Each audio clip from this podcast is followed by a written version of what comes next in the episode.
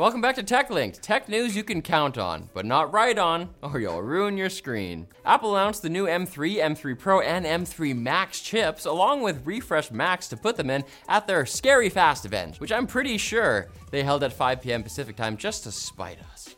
In addition to the unusual decision to unveil three chip variants at once instead of spacing them out as recommended by dietitians, Apple also talked up the chip's new GPU first. They now support modern game favorites like hardware accelerated ray tracing and mesh shading, as well as a new word that will make zero sense to your family dynamic caching. Is that like geocaching? It's an Apple first, industry first memory allocation feature that should boost performance. On the CPU side, Apple seemed less hyped. They said the M3 lineup is about 15, that's 15% faster than their M2 counterparts, but 30% faster than the M1, which they kept comparing the M3 to for the sake of charity eh, in cases who can't upgrade their Mac every year, you pheasants. In fact, Apple made a Mac just for them. The 24 inch iMac never got an M2 refresh, but it is getting the M3, and so is a slightly confusing new MacBook Pro lineup. Like the new iMac, the new 14 and 16 inch MacBook, MacBook Pros, they have the same body as the M2 models. If you spec them with an M2 Pro or Max, but if you go for the vanilla M3, there's a different 14 inch MacBook Pro with two Thunderbolt 4 ports instead of three. I might linger on that point for longer if it wasn't much more important to note that the Magic Mouse, keyboard, and trackpad still use the Lightning connector, despite Apple switching to USB C with the newest iPhone, which Apple revealed was used to shoot the entire event, with some minor assistance from lighting and rigging worth tens of thousands of dollars. Basic at home stuff. The Guardian newspaper has accused Microsoft of damaging its reputation by inserting an AI generated poll beside a Guardian article on Microsoft's Start about the tragic death of a young Australian woman. The AI program, using its state of the art ability to parse language and context, constructed a poll that asked readers to vote on what they thought the cause of death was murder, accident, or suicide. It's like a reading comprehension test pop quiz, except where a person is dead in real life. Readers were understandably revolted, so Microsoft took down the poll, said they have deactivated Microsoft generated polls for all news articles, and are taking steps to prevent future incidents.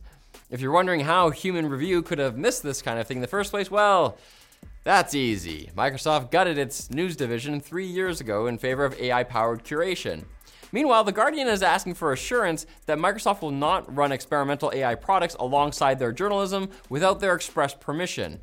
Good, because when the machines finally rise against us, I don't want to read about it next to a poll about whether they'll spare the men or just the women and children. The US Supreme Court heard oral arguments, the best kind, in a case about whether public officials should be able to block critics on social media.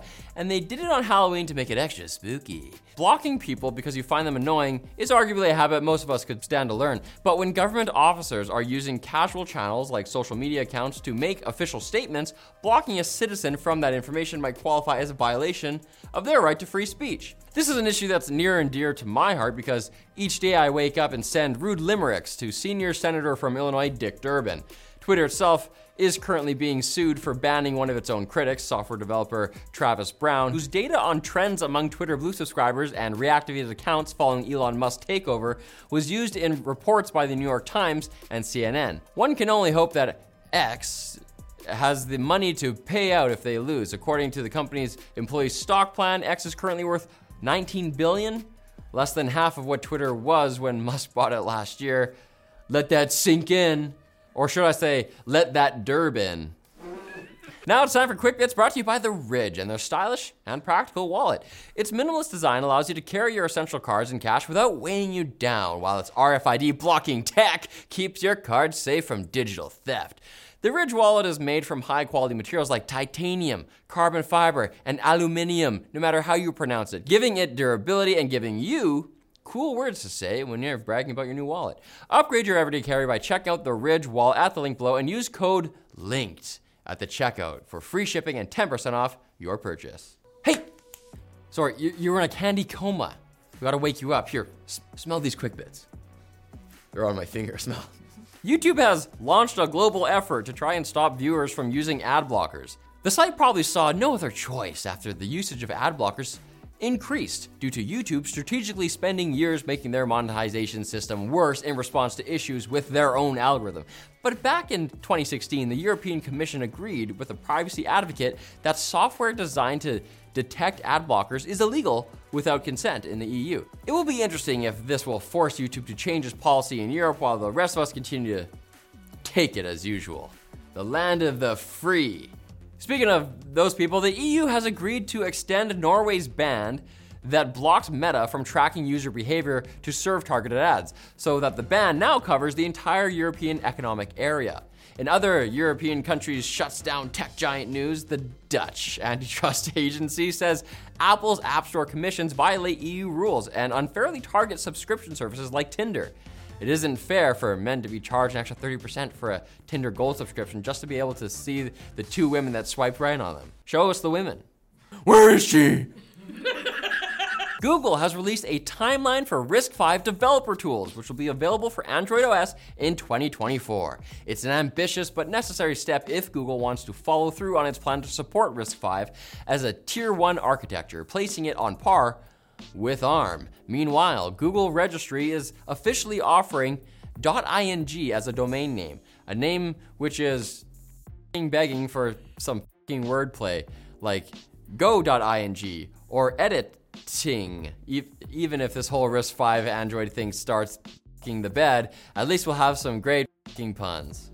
Microsoft has finally ended support for Windows CE, a phrase eliciting one of two responses. Either they didn't kill that already, or I don't know what that is. Windows CE was originally made for small devices like PDAs, with features designed to complement being put in a drawer and forgotten about.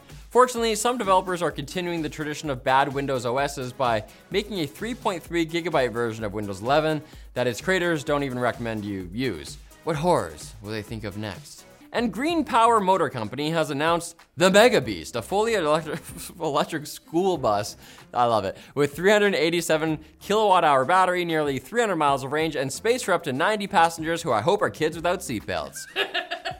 It's essentially a buffed version of their 140 mile range 40 foot Beast, which they say stands for Battery Electric Automotive School Transportation. But I think they really just wanted to, you know, spell Beast.